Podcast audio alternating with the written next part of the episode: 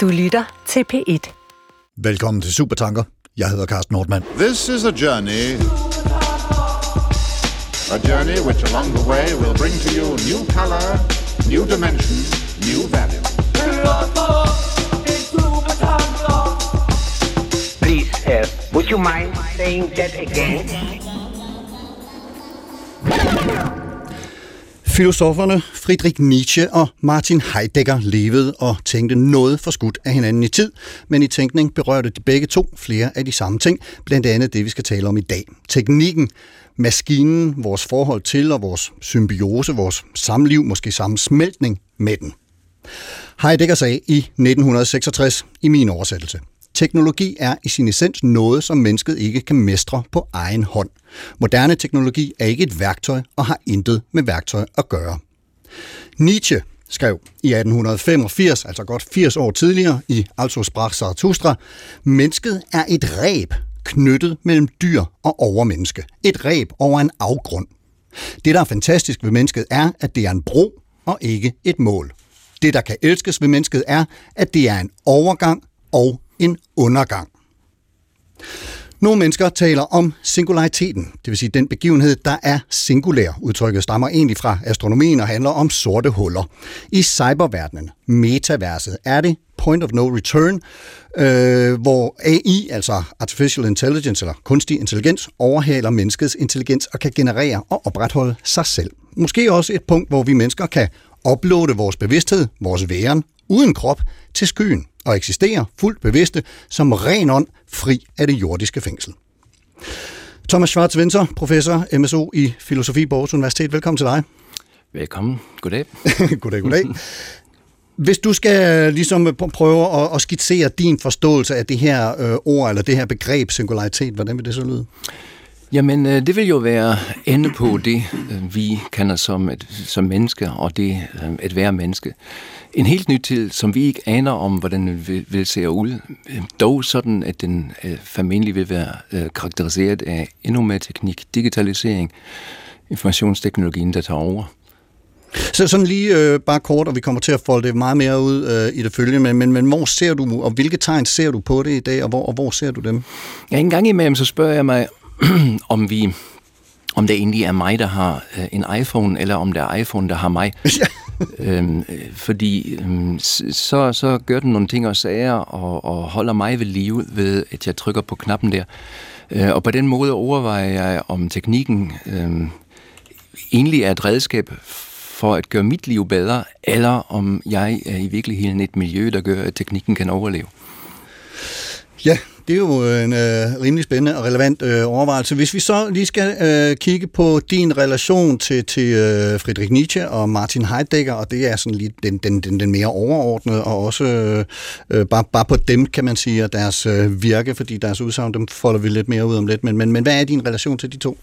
Ja, for mig er de jo øh, agent provokatører begge to i tænkningen. Det vil så sige, de... Øh, det er ikke sådan, at de har færdige teorier, der bare kan applikeres, men de, de udvikler begreber, udvikler problemer, sætter ord på nogle ting, der stadigvæk er stolperstene for, for tænker, for tænkning.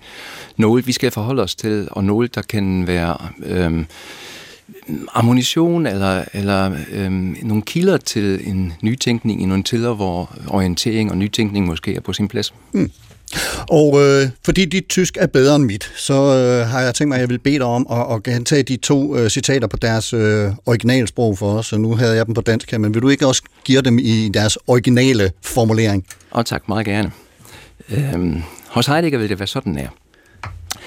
Die Technik in ihrem Wesen ist etwas, was der Mensch von sich aus nicht bewältigt. Die moderne Technik ist kein Werkzeug und hat es nicht mehr mit Werkzeugen zu tun. Smog. Was auch Nietzsche. Ja. Der Mensch ist ein Seil, geknüpft zwischen Tier und Übermensch. Ein Seil über einem Abgrunde. Was groß ist am Menschen, das ist, dass er eine Brücke und kein Zweck ist. Was geliebt werden kann am Menschen, das ist, dass er ein Übergang und ein Untergang ist. Jamen altså, det er jo maløst. Pia Lauritsen, filosof og medstifter af Quest. Velkommen til dig. Tak skal du have. Og så er der muligvis nogle lyttere, der sidder nu og tænker, hov, de der to, var de ikke faktisk på besøg tidligere på året og talte om metafysik og metavers med udgangspunkt i en kombination af Aristoteles og Facebook? Og jo, det var de, og det er i vid udstrækning en forlængelse af den samtale, vi er på vej ind i i dag. Den første samtale er naturligvis tilgængelig til stream og podcast i DR Lyd. Pia, din øh, relation til de her to tyske herrer, Nietzsche og Heidegger, kan vi lige få et kort billede af den? Jeg synes, jeg har et meget godt forhold til de to øh, herrer. Jeg er, øh, jeg er meget taknemmelig for at være stødt på dem øh, i min tid. Øh, både som, som studerende og som forsker efterfølgende, hvor jeg arbejder med filosofi i alle mulige andre sammenhænge. Der er de, er de bærende. Jeg tror egentlig, at det, der, øh, hvis jeg sådan skal, hvad der bringer dem sammen, og i, i mit forhold til dem, det er en uh, tradition, der hedder den svage tænkning. Uh, en italiensk filosof, uh, Gianni Vattimo, som, uh, som var meget inspireret af de her to tyske tænkere også. Og på den måde, så uh, da jeg fandt ud af, at den svage tænkning kunne noget for mig, så, uh, så, så kom Heidegger og, og Nietzsche også til at fylde mere og mere. Du nævnte over for mig på et tidspunkt, at, at uh, der er sådan to øh, øh, ord, øh, igen tyske, som, som, som øh, hvad skal man sige, knytter an til både de her to citater, og de to, nemlig Gestell og Fragestellung. Altså der er det der stel, vi kommer til at folde mere ud, men kan du ikke lige bare ganske kort skitsere, hvad, hvad, hvad der ligger i den sammenstilling? Jo, det hænger lidt sammen med det, som, som Thomas var inde på i forhold til, at, øh, at Nietzsche og Heidegger ikke præsenterer færdige teorier. Øhm, fordi det betyder jo, at, øh, at der på en eller anden måde bliver skabt et rum. Der bliver skabt et rum for, øh, for egen tænkning. Der bliver skabt et rum for, at man skal selv tage stilling. Øh, man kan ikke bare tage øh, en teori og så gøre fra A, B, C, og så, øh, så lykkes man med det, man nu måtte være ude efter at lykkes med. Så denne her forestilling om, at man selv skal tage stilling, øh, er enormt central. Og det der med at tage stilling, det hænger også sammen med at stille spørgsmål. Og derudover så er det så, at Heidegger har det her begreb gestel, som, øh, som handler, som, som i virkeligheden er hans begreb for teknikkens væsen.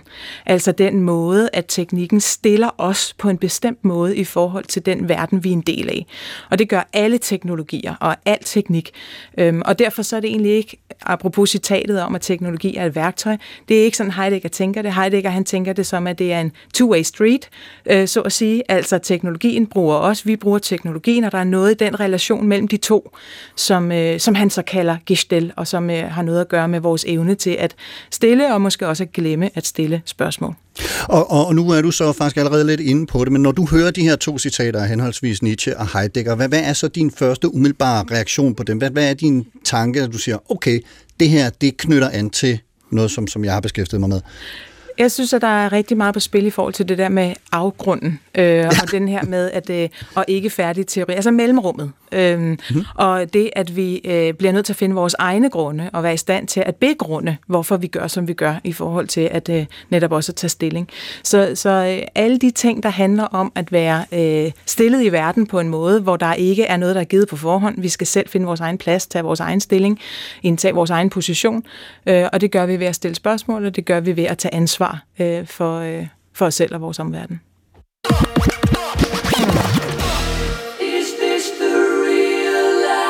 I am a HAL 9000 computer.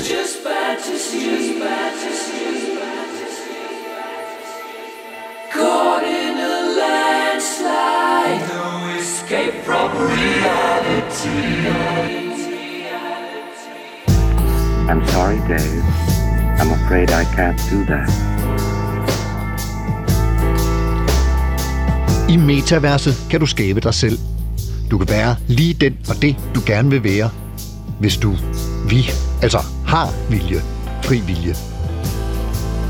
I singulariteten er du bevidsthed, selvopretholdende, selvgenererende, måske kunstigt skabt, altså som i artificial intelligence. I'm afraid.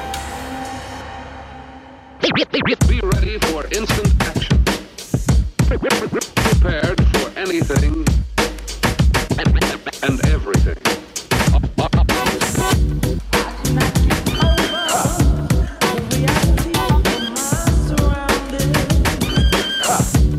I begyndelsen af juni 2022 blev Google-programmør Blake Lemoine sendt hjem på tvungen overlov. Det gjorde han, fordi han kort forinden havde offentliggjort en transkription af en samtale, han og en kollega havde haft med Lambda. Det er en forkortelse for Language Model for Dialogue Applications. Samtalen viste, hævder Lemoyne, at maskinen har ikke bare stor kunstig intelligens, men også følelser og bevidsthed. Google udtalte, Lemoyne er ansat som programmør, ikke som etiker. Lige siden vi mennesker fandt på at lave robotter og computere, der er stærkere og kan tænke mere og på kortere tid, end vi kan, har vi drømt om og stræbt efter den hjælp, de kan være for os. Men samtidig bekymrer os for, om de meget intelligente, i hvert fald regnekraftige, og for nogens vedkommende til synlædende selvstændige dimser, pludselig får en egen vilje, får bevidsthed og følelser, og dels kalder på de samme etiske overvejelser, vi har om andre levende, altså organisk levende væsener, dels pludselig bliver vrede på os mennesker og overtager verdensherredømmet. De er jo, som sagt, både stærkere og mere intelligente end os. Men når drømmen ikke tager form som mareridt, peger den også ind i en evigt voksende, altomfattende intelligens, som vi mennesker er en del af, smelter sammen med, i en transhumanistisk udvikling, der i sidste ende er singulariteten. Den unikke, enkelstående, paradigmeskiftende begivenhed, hvor vi ikke længere er i stand til at overskue begivenhedshorisonten. Nogen vil gå så langt som til at sige, at vi eller noget er eller har tilvejebragt Gud. Thomas, vil du ikke lægge ud med at fortælle lidt om, hvorfor Nietzsche og Heidegger skriver og siger de ting, vi lige har citeret dem for på de tidspunkter, hvor de gør det? Altså, hvad er det, der sker, og hvad bliver der tænkt rundt om dem i henholdsvis 1885 og 1966, som får dem til at bevæge sig i de her baner? Ja, altså for Nietzsches velkomne, der er vi i en tidsalder af positivisme, af fremskridtsoptimisme, teknologioptimisme på den ene side, på den anden side tunget af en tung kristen moral. Øhm, øhm, I Tyskland så oven i købet 1871 øh, rigsdannelsen. Tyskland opstår som nationalstat, men øh, nationalismen. Og Nietzsche skriver op imod mellemmulighed, gennemsnitlighed, øhm, mod en spidsborgerdom, der øh, gemmer sig bag de her processer. Øhm, han vil mere af mennesket. Han synes, at livet er alt for, for kreativt, for kostbart, for stort, end at vi kan forpuppe os i disse anonyme strukturer hver især. Øhm, Heidegger, der, Heidegger, der er vi godt og vel 20-25 år efter en verdenskrig. Øhm, Øhm, amerikanerne, især også russerne, er i gang med at invadere verdensrummet. Heidegger ser, at øhm, teknologien, den teknologiske udvikling giver et skub, øhm, og i interviewet her 66, som jo først måtte publiceres efter hans død 10 år senere, øhm, der, der, der er Heidegger sådan en, en advarsende, advarende stemme, øhm, der, der siger, at vi i virkeligheden ikke har øh, de ontologiske grundbegreber på plads, der kan beskrive, hvad der egentlig sker, når informationsteknologien, Heidegger sagde, uh, kybernetik, uh, som det hed dengang, uh, tager over. Uh, Cyberteknik, eller hvad? Ja, ja. cyberteknik. Mm-hmm. Mm. Og, og, og hvad hedder det? Altså, øh, den her begejstring, som, som øh, Nietzsche øh, giver udtryk for, som så, øh, hvis jeg hører det rigtigt, i nogen grad bliver til en, en bekymring hos Heidegger, eller i hvert fald en eller anden form for manden til besindighed. Ja. Øh, hvordan ser vi den øh, komme til udtryk i de her to citater? Altså, for, hvis vi tager fat i rebet mellem dyret og overmennesket, for eksempel, øh, er, er det så, ja. og afgrunden og sådan noget? Netop. Altså, øh, det er jo et citat fra Zarathustra, Seil, reb på tysk. Det er i virkeligheden øh, Zarathustras hovedfigurens kommentar kommentar på en linedanser, en sejltanser. Øhm, så man skal forestille sig, at øh, vi er på et markedsplads, hvor der er et ræb spændt mellem to huse, og der er en gøjler, en artist, der, der klatrer op der og laver nogle danse. Billedet er jo fantastisk, fordi man skal forestille sig, øh, hvilken evolutionær fordel har mennesket, at øh, mennesket udvikler sådan noget som linjedans. Mit svar vil være ingen. Men det er sjovt, vi kan øhm, presse os til det yderste. Vi kan øh, via askese, disciplin og øvelse øh, frembringe nogle bedrifter, som øh, hvis overhovedet har kulturel betydning. Og, øhm, og den her begejstring for noget, der i første omgang ikke har nogen nytte overhovedet, det vil jeg mene, er, mener Nietzsche, når han siger, at menneske, mennesket er en bro, ikke et øh, mål i sig selv som sådan, fordi vi er, vi, vi, vi er ikke færdige. Vi, vi skal gøre noget med os. Øhm, og på den måde, den der selvovervindelse, den der vindelse, den er både en undergang af en fasttømret eksistens, jeg havde før, og en, en, en åbenhed hen imod en, en bedre forfinet, aristokratisk, nogen vil mene elitær øh, livsform, som, som man kan øh, dyrke hvis man følger Nietzsche her. Ikke? Altså en etisk anvisning til selvovervindelse. Men, men, men det lyder også som om den her tilstand som ræb, som, som, som ja. aldrig fuldt optimeret, perfekt, øh, endegyldigt færdig, eller hvad, hvad, hvad vi nu vælger at kalde det, at, at, at den her ikke-færdighed er ligesom en tilstand, vi på en eller anden måde er dømt til yes. at forblive i. Vi kan nærme os og komme så tæt, så tæt, så tæt på, men vi kan aldrig blive nej, Gud, så at sige. Nej, nemlig. Altså, jeg, jeg mener derfor, altså, når man er færdig, altså, det lyder ikke godt. Øh, øh, fordi, øh, jamen, så er det slut, ikke? Altså, vi, vi, øh, et menneskeliv er et åbent projekt, der kendetegnes gennem, gennem sine muligheder, gennem sin muligværen,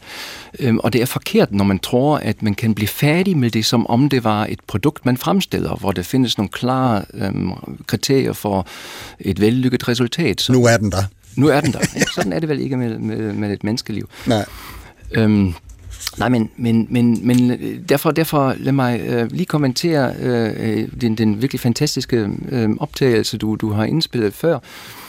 Øhm, der, der, du, der bliver der spurgt, øh, hvordan er vi, hvordan er du, forestil dig, at du er en øh, eksistens, øh, der er kendetegnet øh, gennem, gennem digitale tilstedeværelser osv. Det er den her... Øh, mismatch, der ligger i den øh, sætning, fordi der er formentlig ikke nogen du. Et du forudsætter jo en afgrænset eksistens, for eksempel i en menneskekrop. Men øhm, den digitale teknologi har jo snarere, som du også har, har øh, sagt i, i bonding her, en cloud til, tilstedeværelse er jo, er jo øhm, distribueret, således at man slet ikke kan identificere de forskellige entiteter, der måtte være selvstændige eksistenser. I virkeligheden er det et stort netværk. Øhm, og dermed undergraver vi, eller har vi, altså dermed er der en mismatch mellem de begreber, vi egentlig bruger for at beskrive det her, og den realitet, vi forholder os til. Og det er det, som Heidegger øh, mener, når han taler øh, om, om, som Pia var inde på, om gestel, øhm, altså om en anonym øhm, ontologisk entitet, der i virkeligheden er det subjekt, som ikke længere øh, kan, kan, kan en til en oversættes med, med en person eller menneske. Og, og lige præcis det her gestel, det vil jeg godt lige vende tilbage til kort, øh, Pia, nemlig fordi et, et, et andet sted i øh, således talte Zarathustra, der skriver Nietzsche, at mennesket er det endnu ikke definerede dyr. Altså igen, min oversættelse, jeg, jeg tror, den oprindelige hedder, der Mensch ist das noch nicht festgestellte Tier. Yes. Øh, hvad lægger du, det var dig, der gjorde meget opmærksom på, på det udsagn, hvad, hvad, hvorfor er det vigtigt? Jamen det hænger jo netop sammen med det her med, at det er det endnu ikke faststillet, og, og den her bro, vi taler om. Altså fordi, at, at man, jeg tror, det er Merleau-Ponty, der på et tidspunkt har været inde på, at man kan ligesom sige, at Gud ved alt, og dyr ved ingenting. Og mennesker, altså det her skrøbelige mix øh, som går ud på, at vi ved, at vi ikke ved. Altså, mm. som, som, er, øh, som er ganske ulideligt. Ikke? Altså, fordi hvis vi nu dog bare ikke vidste, at vi ikke vidste, så kunne vi jo bare, det er det, man nogle gange har nogle af de her tech, øh, øh hvad hedder det, iværksættere mistænkt for, ikke at vide, at der er noget, de ikke ved. Ikke? Enfoldighedens velsignelse. Ja, ja, et eller andet sted. Hvor, hvor alle vi andre, vi lider, jo, vi lider jo under at vide, at, der er, at vi ikke ved alt, og at vi ikke kan komme til at vide alt. Men i stedet for at dyrke den ledelse, kan man sige, så kan man jo netop begynde at kigge på det smukke i, at øh, vi ikke er færdige. At der altid er flere spørgsmål, end der er svar. Fordi det er jo så det, der gør, at vi hele tiden bliver drevet til både at søge videre og søge hinanden. Øh, så at mennesket er det endnu ikke faststillet øh, dyr. Det betyder, at vi øh, stiller spørgsmål for at hele tiden blive klogere på, hvem vi er, hvor vi er på vej hen, hvordan vi skal gøre det, hvordan vi ikke skal gøre det, hvornår vi skal gøre det, hvem skal gøre det sammen med alle de her forskellige ting, der gør, at vi bliver nødt til at stille spørgsmål. Så jeg tror ikke, det er tilfældigt, at der er en sammenhæng i ordene, altså både i de tyske og i de danske ord, imellem Fragestellung og Gestell øh, og nok nicht festgestellte. Og du kan finde præcis de samme øh, på dansk og i øvrigt også på andre europæiske sprog. Det tror jeg ikke er tilfældigt. Ligesom det ikke er tilfældigt, at der er en sammenhæng mellem det at give et svar og at tage ansvar. Det kan du også finde på alle de her forskellige europæiske sprog. Det er heller ikke tilfældigt, fordi det har noget at gøre med, at det er i hele den, i det der samspil, i det der mellemrum og på den der bro øh, imellem øh, viden og ikke-viden, at vi bliver til at vi tager form, og at vi øh, former verden i et billede, som vi kan holde ud at være i. Så hvis vi stopper med det, og hvis vi glemmer det, ja, så risikerer vi jo at skabe en verden, der enten ikke har plads til os, som dem vi er, eller vi ikke kan holde ud at være i, vi bliver syge af at være i den. Øh, så, så det er det, jeg, øh, jeg, jeg ser i, øh, i de citater. Men er det det, vi risikerer at kigge ind i øh, med, med, med nogle af de her teknologiske udviklinger, som, som vi så øh, taler om i dag, at, at, at vi pludselig kigger ind i en verden, hvor, hvor der ikke er plads til os, sådan som vi måske Altså, øh, dybest set gerne vil være i den? Det synes jeg ikke er en, et spørgsmål om, om det er noget, vi risikerer. Det er der, vi er. Okay. Altså, øh, vi er der, hvor rigtig mange mennesker bliver syge, og det har en sammenhæng med den udvikling i den digitale teknologi, der har været de sidste mange år. Det er jeg ikke et sekund i tvivl om, og det understøtter forskningen også.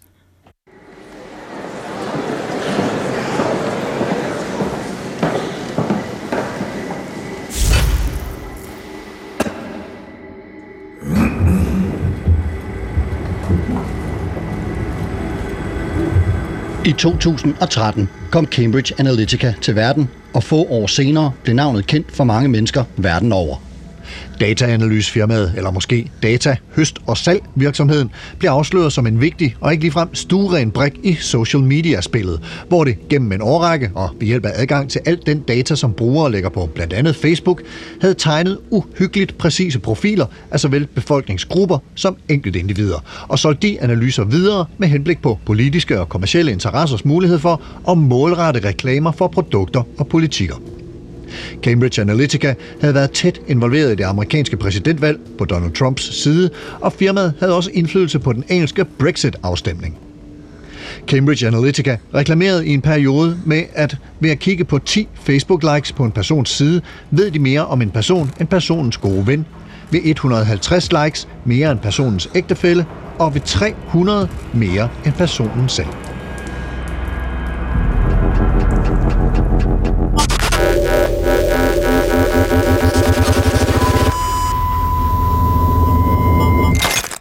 Også i 2013 lancerede Netflix anden sæson af den tech-dystopiske science fiction-serie Black Mirror. Sæsonens første afsnit hedder Be Right Back, og her møder vi det unge par Ash og Martha, som elsker hinanden højt og netop er flyttet ind i Ashes barndomshjem. Men Ash kører galt og dør. Og Martha sidder gravid tilbage i huset på landet, og blandt andet med en stor kasse fuld barndomsbilleder af Ash. En veninde melder imidlertid Martha til en online service, der muliggør, at Martha og Ash kan chatte med hinanden på nettet. En service, der scanner al Ashes online aktivitet nogensinde, og derigennem sammensætter en online avatar, der til forveksling ligner Ash, taler som ham, lyder som ham. For snart opstår nemlig muligheden for at uploade film, de mange billeder og lydoptagelser, og så kan enken Martha altså have lange samtaler med sin afdøde mand. Ash kommer til live for Martha. Hello? Hello. You sound just like him. Almost creepy, isn't it? I say creepy, I mean it's totally batshit crazy I can even talk to you. I mean, I don't even have a mouth. That's. That, that's just. Just what? That's just the sort of thing that he would say. Well, that's why I said it. Vores allesammens vej ind i computeren, ind i den digitale DNA-verden, hvor alt er 0 og 1-tal, er efterhånden lang og brolagt med dygtige og for nogens vedkommende også ekscentriske mennesker. En af de mere kendte er opfinder, IT-udvikler og futurist Ray Kurzweil, som blandt andet står bag det såkaldte Singularity Universitet, som blev etableret i 2009 i Kalifornien. Kurzweils far døde angiveligt, da Ray Kurzweil ikke var særlig gammel, og et af søndens mål er at genopleve faderen digitalt. Måske lidt ligesom Ash i Black Mirror.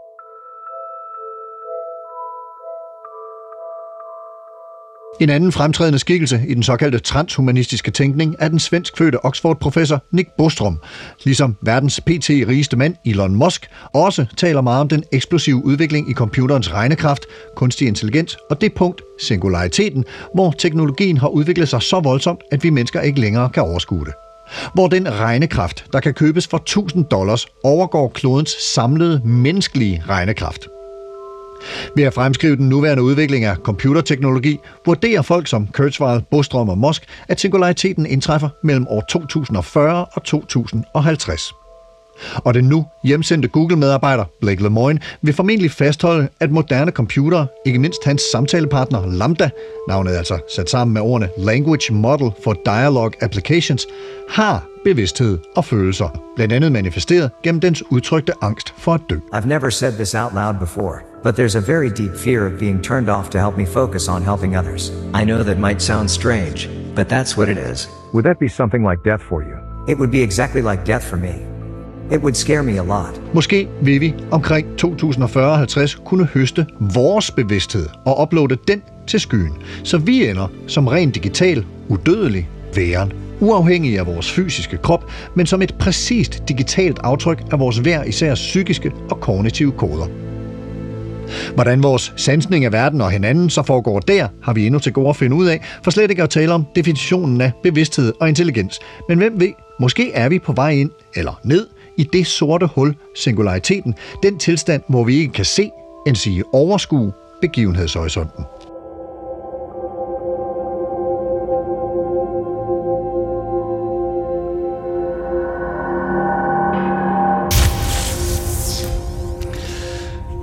Okay, Pia, med det her øh, en mente, som vi lige hørte om Black Mirror og Rick Kurzweil og, og øh, andre øh, ekscentriske mennesker, og, og så vores to venner, Nietzsche og Heidegger, hvad vil du så sige om enten hvor vi er på vej hen, eller som du lige sagde for et øjeblik siden, allerede befinder os, altså, og, og ja, om det overhovedet handler om at være på vej et sted hen, eller om vi bare er blevet digital væren?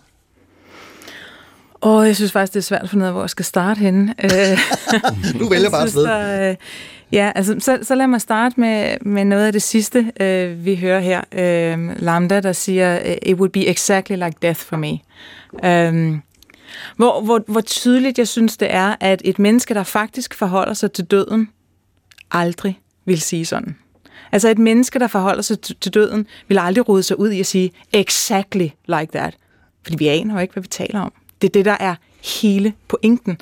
Vi ved ikke, hvad det vil sige at dø. Vi ved ikke, hvornår vi skal dø, hvordan vi kommer til at dø.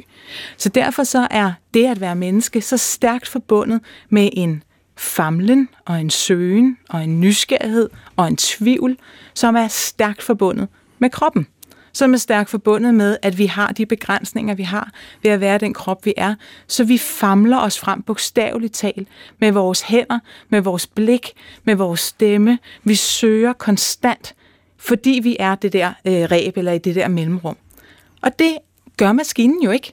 Og derfor kan den finde på at sige, at den ved exactly, hvordan det er at dø. og det er jo fuldstændig, for mig, der bliver det, det bliver sådan helt, hvis ikke det var så tragisk, så ville det virkelig være komisk. Men det er tragisk, fordi der er meget magtfulde mennesker i verden, som tror på, at det er en idealtilstand, vi skal hen i.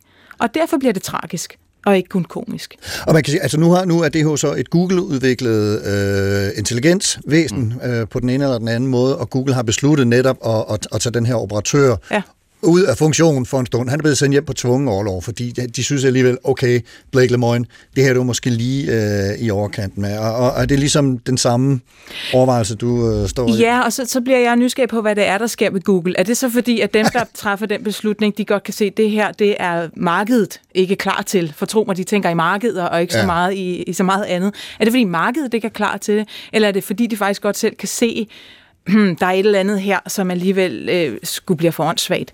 Øh, jeg, jeg ved ikke, om det er det ene eller det andet. Jeg, jeg, jeg tror bare, at, at det er... Øh, jeg synes, at det er en vanvittig tanke, at vi overhovedet bruger energi på at lytte til, hvad en maskine, vi har udviklet, kunne finde på at lære os om døden. Altså, hele den bevægelse, synes jeg virker ret absurd og har jeg ret svært ved at forholde mig til.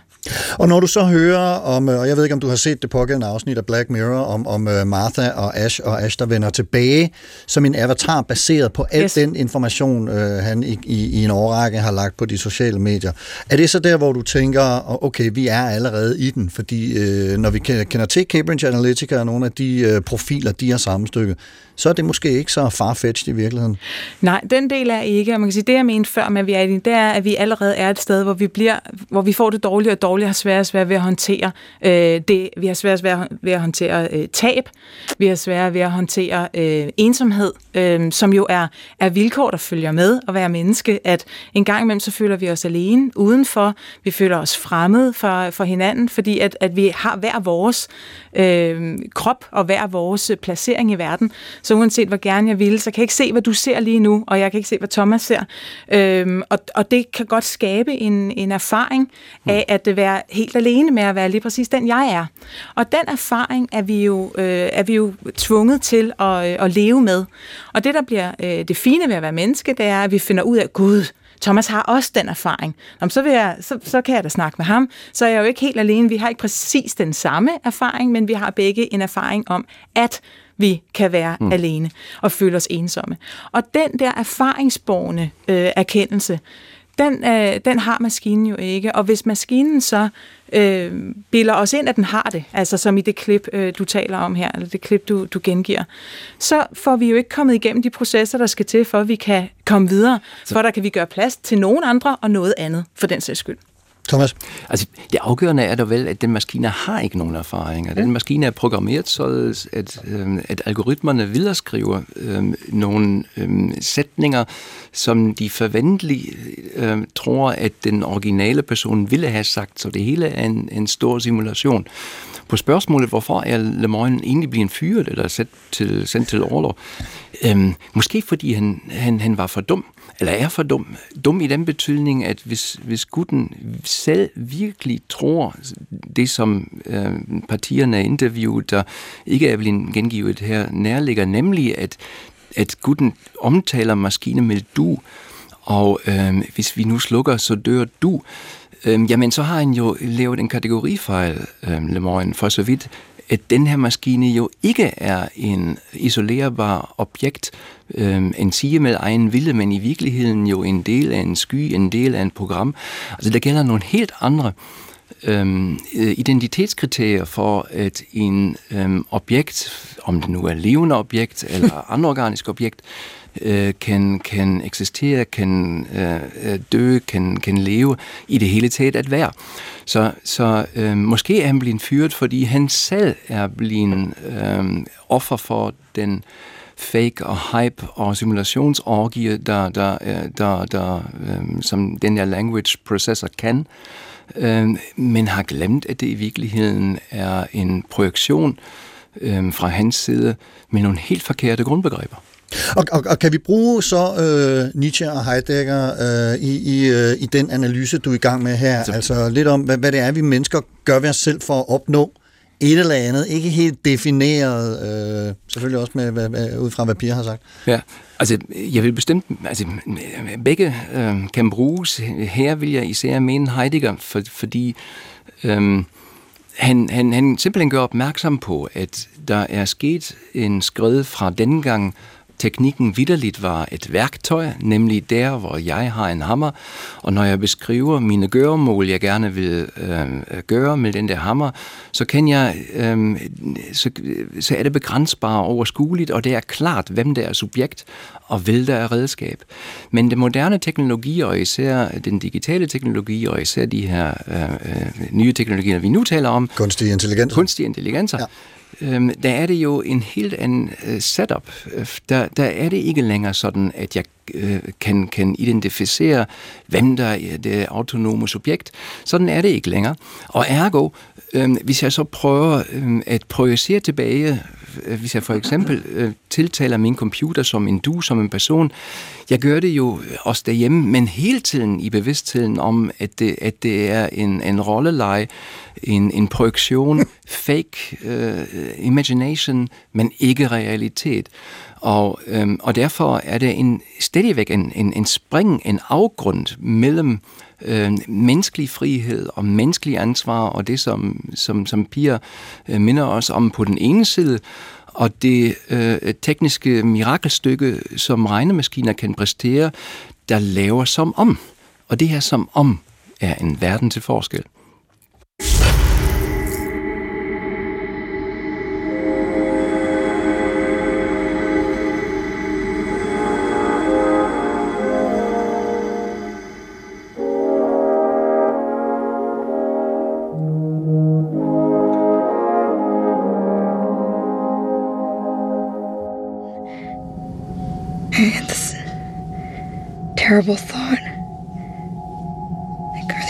Things even real?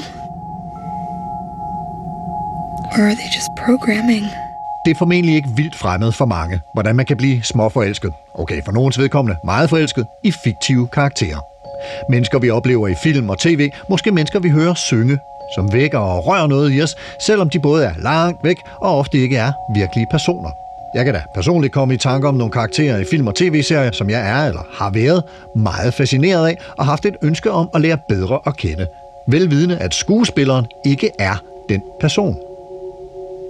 I den fremragende film Her, den er som også fra 2013, instrueret af Spike Jones og med Joaquin Phoenix, Amy Adams og Scarlett Johansson i hovedrollerne, forelsker den lidt sky og triste Theodore sig i sit nye styresystem på computeren og telefonen. Hans Siri, eller Alexa, eller hvad de nu hedder rundt omkring, her i filmen hedder hun Samantha. De har lange samtaler, de har endda sex, og de har et kendskab og venskab til hinanden, som om Samantha er en virkelig person. Hun er virkelig for Theodore. Næsten mere virkelig end mennesket og overboende og vennen Amy. I feel like I can say anything to you. That's nice. What about you? You feel like you can say anything to me? No. What? What do you mean? what can you not tell me? I don't know, like personal or embarrassing thoughts I have. I mean, I, I have a million a day. Really? Like, t- tell me one. I really don't want to tell you. Just tell me. Well, I, I don't know. When we were looking at those people, I fantasized that I was walking next to you and that I had a body. I was listening to what you were saying, but but simultaneously I could feel the weight of my body, and I was even fantasizing that I had an itch on my back, and I imagined that you scratched it for me. Oh God, this is so embarrassing. Oh, there's a lot more to you than I thought. I mean, there's a lot going on in there. I know. I'm becoming much more than what they programmed. Jeg er ved at udvikle mig til så meget mere end det, de programmerede mig til.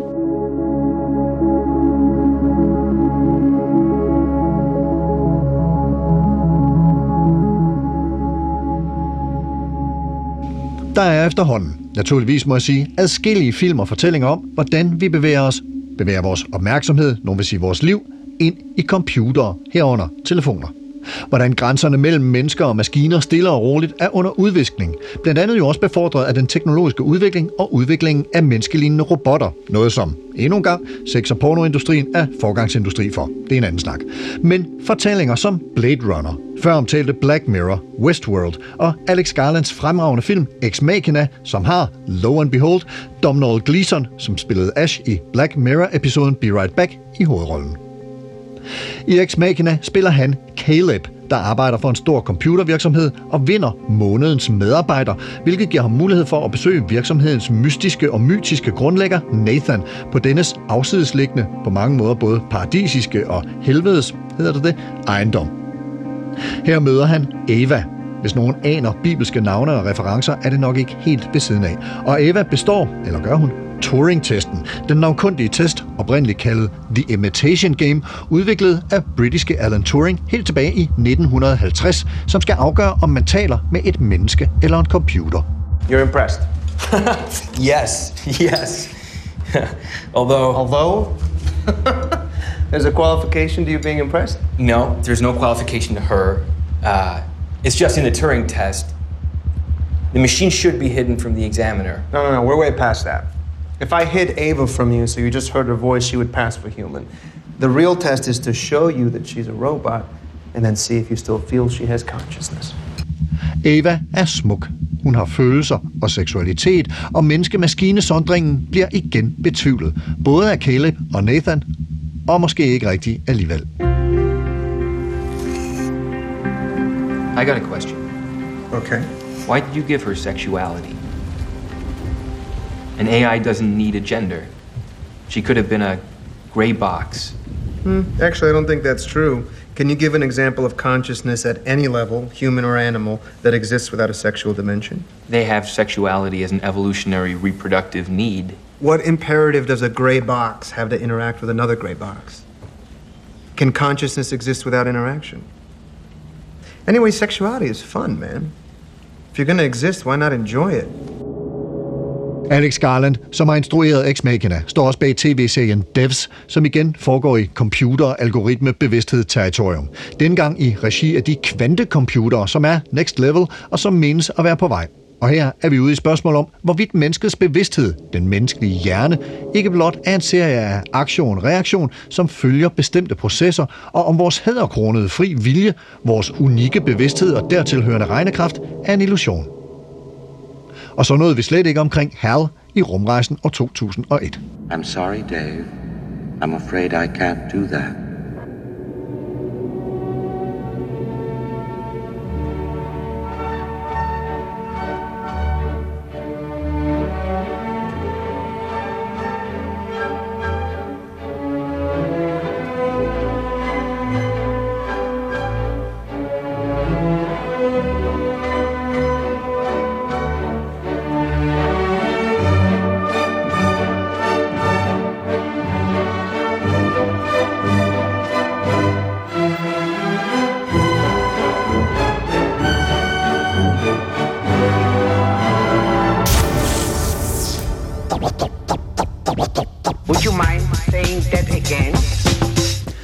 Siden tidernes morgen, eller i hvert fald menneskets, har vi været optaget af at lave hjælpemidler, der kunne gøre vores liv nemmere og måske endda rarere og mere interessante.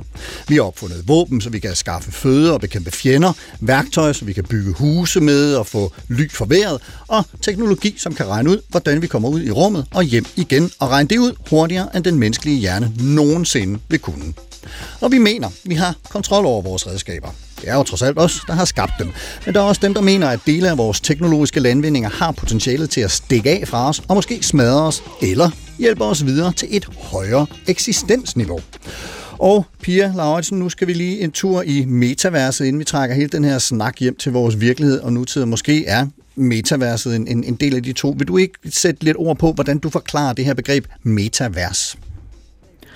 Uh, det ved jeg ikke, om jeg har øh, en, en god forklaring øh, på. Øhm, og jeg er, har aldrig været på Facebook, så, så jeg kender heller ikke rigtig øh, logikkerne i, i selve virksomhedsmodellen. Øh, modellen. øhm, Da vi talte sammen tidligere, øh, før udsendelsen her, der, der talte vi om det som sådan en, en mellemregning hen mod den her navnkundige singularitet, hvor vi øh, kan slippe for at forholde os til, at øh, vi ikke er der helt endnu, men, men, men hvor vi træder ind i nogle simulationer og, og øh, ligesom bevæger os på nogle, på nogle andre plan. Altså jeg tror, de klip, du, øh, du nævnte øh, før, øh, og måske især øh, den, øh, det fra Her, øh, synes Ja. jeg, er- jeg tror ikke, det er tilfældigt, at man vælger en, en hovedrolle, som, som har det svært socialt. Altså, øh, vi, vi, vi taler om et menneske, Theodore, som, øh, som, som har lidt svært ved at begå sig, og som ikke rigtig ved, hvordan han skal... Altså, han, det, det der med damer, og, øh, og det der med, med venner og, og familie og sådan noget, det er sådan lidt vanskeligt. Øh, og så, bliver, så, så får han denne her mulighed øh, med, med selveste Scarlett Johansson, eller i hvert fald hendes stemme, øh, og, og det, øh, det kan jeg godt forstå er helt utroligt fristende. øhm, og, han, og hun forholder sig jo ikke til hans krop. Øh, det, der så sker, det er, at, at hun begynder at forholde sig til det faktum, at hun ikke selv har en krop i det klip, øh, vi får der. Det, det Ja. synes jeg er spændende, fordi mm. hvad er det så egentlig, øh, vi, vi søger? Hvor, hvor er det, vi, vi er på vej hen? Vil vi gerne derhen, hvor vi får udviklet øh, noget i et metavers, noget i et virtuelt øh, rum, hvor der er nogle væsener, men som hvis det virkelig lykkes dem at komme til det ypperste punkt af, hvad, øh, hvad vi tror er det ypperste, så vil de egentlig ønske, de havde en krop. Hvor dem, der har en krop, de vil egentlig ønske, at de ikke behøvede at have en krop, men at de kunne leve i et metavers, hvor de jo kunne designe sig selv fuldstændig som det passede dem. Fordi hvis det stod til Theodore, hvis han kunne træde ind i, i øh, og leve i metaverset, så har han jo nok designet en, en anden type end sig selv i virkeligheden. Så denne her flugt fra det, der nu engang er, og den der accept af, at vi er, øh, som vi er, og på den måde, vi er der, hvor vi er i verden, øh, der bliver metaverset jo øh, noget, som kan give et løfte om en noget andet eller noget bedre. Altså en mellemregning hen imod der, hvor jeg selv kunne... Øh, hvor jeg kunne leve det liv, jeg godt kunne tænke mig at leve. Og det vil sige, det hjælper os faktisk ikke med at håndtere, at, at det kan du ikke. Du skal stadig spise. Altså, du lugter stadig lidt af sved, og i øvrigt så har du fået højere tændinger her på det seneste.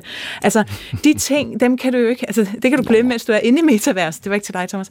Mens du er inde i metaverset, så kan du glemme det, men det ændrer ikke på, at lige pludselig kan du mærke, at du skal på toilettet. Altså, mm. øhm, og, og derfor så bliver det jo sådan en, det bliver spændende at se, hvad der sker, når løftet om metaverset, øhm, det på en eller anden måde øh, skal realiseres, øh, og hvordan vi mennesker, om vi gør som, som man kunne håbe, og som vi kan, hvis vi har venlige briller på, så kan vi fortolke, at det var det, Google gjorde, når de sagde, hov, nu skal du hjem på overlov, øh, at de ligesom siger, okay, nej, det, det bliver ikke det, det skal være. Vi besinder os, øh, der skal ske noget andet.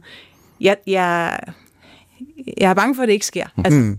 øhm, Jeg, jeg står lige og tænker, at det måske kunne, kunne, kunne øh, hvad skal man sige, befordre også det her med, at vi har, vi befinder os lige nu fysisk i et univers, som er uni, altså det er unikt, eller det er enkeltstående, eller hvad, hvad ved jeg. Og metaverset, det er så det, der ligger ovenpå på en eller anden uforklarlig, på samme måde som vi i en tidligere udsendelse talte om fysikken og metafysikken. Og du markerede lige, Thomas, jeg ved ikke, om det var noget af det, du ville ind på, eller om det var en, en mere direkte jo, jo. kommentar til det, øh, Pia sagde. Øh, nej, noget i den retning, ikke? Altså, øh, det som, som det bliver lovet i forbindelse med multivers, vil jo være, at øhm, øhm, informationsteknologien, internettet forlader sin todimensionale, inf- informationsbaserede funktion, og pludselig er vi virkelig der, hvor vi øhm, oplever nye re- realiteter. Øhm, måske endda sådan, øhm, at den virtuelle realitet på alle måder er mere attraktiv af den kedelige, så som Pia beskriver det, jo virkelige realitet.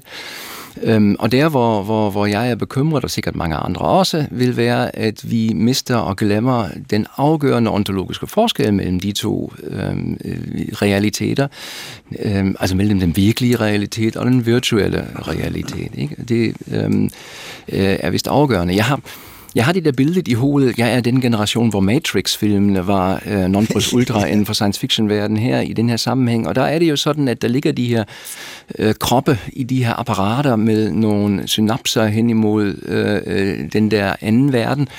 Og jeg har det jo som om, vi nu til dags, når vi sætter os briller på og oplever virtuel realitet, eller også når vi Twitter og Facebooker i virkeligheden frivilligt, er de her ofrelammer, der, der, der frivilligt ind, drager ind til de her maskiner, lægger os i, i de her sarkofager, lader os øh, tappe for energi, og er dermed indspisende til en stor økonomisk kompleks, der har helt benhårde økonomiske interesser, og det er jo det, det der i virkeligheden står bag det hele. Altså, der bliver jo kastet øh, øh, billioner af kroner øh, i, de, i de former for teknologi øh, med store Og flere og flere, sådan som jeg kan læse mig til. Netop, Ja, lige ja. præcis. Ikke? Så, Ja, men, men der, der, der er jo også, altså det, der er noget spændende i, at mens, hvis vi nu lige går tilbage til den, øh, den der lille episode fra Høge, altså hvis vi går tilbage til, at Theodore han har svært ved at gebærde sig i, øh, socialt øh, og, og sammen med andre mennesker. Så bliver han kæreste med en, en computerstemme. Det gør ham jo ikke just mere attraktiv for de kvinder, der så måtte være omkring ham, og i øvrigt for, for andre mennesker. Han bliver jo ikke bedre til at begå sig socialt. Tværtimod, han bliver utrolig meget dårligere, Ja. fordi nu har han kun optaget den der, som du siger, øh, Thomas, telefon, der ejer ham, ikke? eller den, altså det, mm. den relation, den interaktion, han nu måtte have med maskinen. Så, så det er ligesom den verden, vi lever i lige nu, tror jeg, vi kommer til at leve i de næste år. Det er der, hvor vi bliver øh, gradvist dårligere og dårligere til at være sammen med hinanden og gøre os interessante for hinanden. Altså, øh, og, og have den øjenkontakt og famle os frem og, og, og omfavne den kropslighed. Det er de næste år. Hvis det så skulle lykkes at komme derhen for dem, der ønsker singulariteten, så er jeg enormt nysgerrig efter, hvem det er, man gør det for, og, hvad, og hvorfor. Altså, fordi det vil jo så ikke være os, som vi kender os nu, fordi vi vil jo ikke være der længere. Vi vil ikke have nogen, der vil ikke være nogen kroppe i singulariteten. Så hvad er det for et væsen, som vi vil skabe singulariteten for, og hvorfor? Det, det er en kæmpe gåde for mig. Altså, fordi et er, at vi øh, gør det svært for os selv at, øh, at være i verden, men lige frem at ønske os selv udryddet. Og lige frem at hvad skal man sige, ikke, ikke nødvendigvis tilbede, nogen tilbeder, men i hvert fald kaste åndssvagt mange penge efter folk, hvis eneste erklærede og ærlige formål er at skabe et univers, hvor vi ikke længere er her. Det, det synes jeg simpelthen er så spændende. altså, hvad, hvad, hvad, hvad pokker sker der? Øh, det er da en besynderlig, øh, selvmorderisk øh, tanke at have, have i gang i, synes jeg. Men, men, men det er jo, øh, øh, hvis jeg har forstået det rigtigt, i hvert fald sådan noget som Ray Kurzweil og ham her Nick Bostrøm, de øh, på en eller anden måde tænker i, i, i, i de baner. Og, og nu retter jeg lige blikket mod dig, øh, Thomas, fordi hvis vi skal prøve at trække, hvad skal man sige, andre tænkere end, end øh, Heidegger og Nietzsche mm. ind i det her, er der, er der sådan nogle, hvad skal man sige, mere nutidige folk, som, som vi kan, kan rette blikket mod, og, eller ørerne, og, og finde ud af, altså, hvor, hvor de tænker, vi er? Øh, jo, det, øh, altså til dels findes der jo den, ikke kun ved Kurzweil, men også ved andre, den der transhumanistiske bevægelse. Ja. Øhm, folk, der, der jo virkelig øh, råber hurra med alle de her øh, udviklinger, fordi man tror, at øh, evolution, evolutionens halvfærdige forsøg med sådan nogle pilotprojekter som os, det er jo bare for latterligt. Lad os hellere gøre det af nogen, der, der kan regne sig frem ja. til, til, og det må være en superintelligens, der på et tidspunkt i måske en fusion med den organiske menneske er i stand stand til at kunne øh, eliminere alle de her fødselsproblemer, vi har haft, og, øhm, og, og provokationsfejl. Øhm, øhm, men men, men det, det, som jeg filosofisk synes, øhm, for, for mig i hvert fald, er, er spændende, øh, og noget, som, som jeg har nævnt to-tre gange her i udsendelsen, det er det der med, at at jeg synes, vi mangler stadigvæk et vokabular, at kunne beskrive de her nye former for realiteter, og et nuværende filosof, som jeg har øh, øh, lad mig overbevise, ikke mindst fra mine studerende, er værd til at læse. Det vil være Timothy Morton med hans bog om hyperobjects.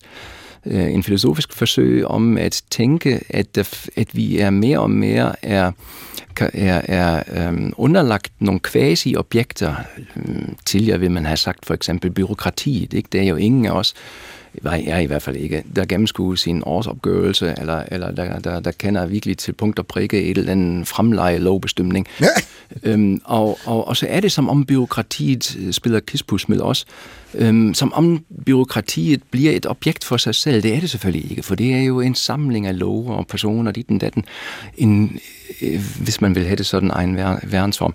Altså der er Timothy Morton er en god tænker i forhold til at kunne, kunne, kunne have et vokabular øh, ved hånden, der, der, der kunne øh, beskrive disse former for anonyme subjektivitet, vi oplever som aktører, vidne, at de i virkeligheden ikke er det. Ja. Og så lige en mere, øhm, Øh, og den, han er nok lidt ældre jo, øh, må jeg jo tilstå. Øh, Paul Alsberg, en bog fra 1920, han har øh, haft beskæftiget sig med teknologifilosofi, og øh, hans begreb om körperausschaltung, krops, kroppens elimination som grundprincip for teknologiudvikling, synes jeg rammer ret øh, øh, præcist i den her sammenhæng. Han har jagtet, at vi jo med hver dims, vi opfinder, i virkeligheden eliminerer eller, eller, eller erstatter en bestemt kropsfunktion. En hakke, når vi pløjer eller graver på markerne, så behøver vi ikke gøre det med fingerneglene, det gør ondt. Øhm, og og, og øhm, vi, vi, vi bruger bilerne for at mere effektivt og uden at, øh, at det smerter på fødderne kommer frem. Den sidste trin vil være, ligesom Pia har sagt, når vi eliminerer kroppen helt og holdent, således at vi kan uploade os øhm, til nogle øhm, clouds eller som en avatar og få en silikon-based øh, platform i stedet for den der organisk vehikel, som vi render rundt med nu. Være fri for at lukke deres ved og have behov for at komme for eksempel, på toilettet. Ja. Ja. Og i den forstand kunne man sige, ligger i, de, i er det her den ultimative, men stadigvæk logiske afslutning af en øh, med, en antropologisk grundvilkår, som øh, øh, hedder øh, kroppens elimination gennem teknologi.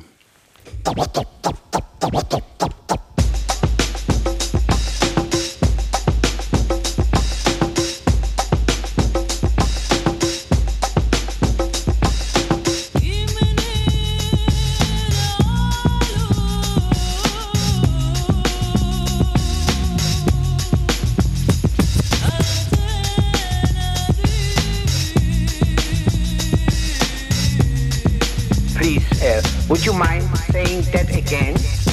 Thinking of a master plan. Supertanker, Pia, Thomas, Karsten og Nietzsche og Heidegger, et par afdøde supertænkere, som ikke desto mindre kan sige os en masse om, hvordan vores liv ser ud i dag, længe efter de selv har forladt deres jordiske og fysiske hylstre. Pia og Thomas, nu har vi været omkring det, øh, eller i hvert fald noget af det her i, i den forgangne lille times tid, men lad os lige sådan prøve at, at måske tage den igen, eller opsummere de her ting, som vi har talt om, de her overvejelser, hvor, hvor ser I dem folde sig ud i vores øh, virkelighed i dag? Du snakker om din, dit forhold til Siri eller Samantha eller din telefon, øh, Thomas. Hvor, hvor ser du øh, de her ting manifestere sig? Beskyttelse skærmtider. Ja. Det kun må være en time om den. Nej, øhm, Altså, for, øhm, der er jo ikke nogen tvivl om, at teknologi, øhm, IT-teknologien på alle måder er en del af vores hverdag. Øh, Vores moderne verden fungerer sådan. For mig er vi der, hvor vi øhm, har brug for mere politik. Øhm, politik er der, hvor man øh, øhm, kæmper og, og gør noget for sine interesser. Og min interesse er, at øhm, mennesker forbliver mennesker, men alle deres fejlagtigheder, åbenhed og ubestemtheder. Øhm, og, øhm, og der synes jeg, skal, har vi brug for poli, øhm, en stærk politik, der, der beskytter os her. Og Pia? Jamen nu, nu er jeg jo selv øh, tech-iværksætter, så jeg tror jo ret meget på, at vi faktisk kan udvikle teknologi, som kan fremme, øh, at vi forholder os til, øh, til vores ansvar som mennesker, vi selv tager stilling. Og det ser jeg, jeg jo også rundt omkring, øh, især i Europa, øh, andre typer af tech-udviklere, øh, som øh, betragter det som en fordel, at øh, vi har digital teknologi, vi har teknologi, der kan alt muligt. Og hvorfor ikke tappe ind i noget af den viden, vi har fra de gamle filosofer, vi har for de øh, store tænkere gennem vores europæiske tid, som fortæller os, at det er vigtigt, at mennesker stiller spørgsmål. Det er vigtigt, at øh, mennesker de hjælper hinanden med selv at tage stilling. Så lad os bygge teknologi, der fremmer den adfærd, frem for teknologi, der gør, at vi glemmer at stille spørgsmål. Fremragende. Og det var simpelthen den super optankning, vi nåede for i dag. Vi er på vej mod land. Pia Lauritsen, filosof og medstifter af Quest. Mange tak, fordi du kom og foldede ånd, kropper, digital væren og erkendelse ud for os i dag. Selv tak. Og Thomas Schwarzwenser, professor MSO i filosofi ved Aarhus Universitet. Også tusind tak til dig for at udfolde dine overvejelser ind i de her spørgsmål. Selv tak. En fornøjelse at tale med jer begge to som sædvanligt. Og så tusind tak også til Jonathan Løv, Jakob Schørsson og Henrik Føns for bidrag i researchen. Og som altid, mange, mange tak til dig, kære lytter, for at lytte med.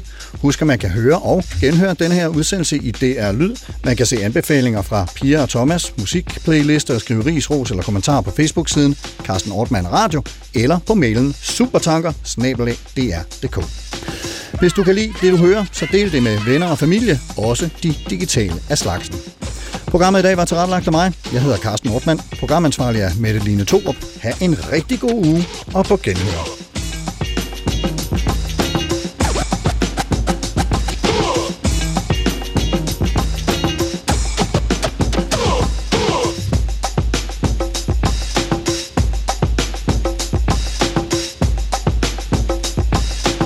Thinking of a master plan.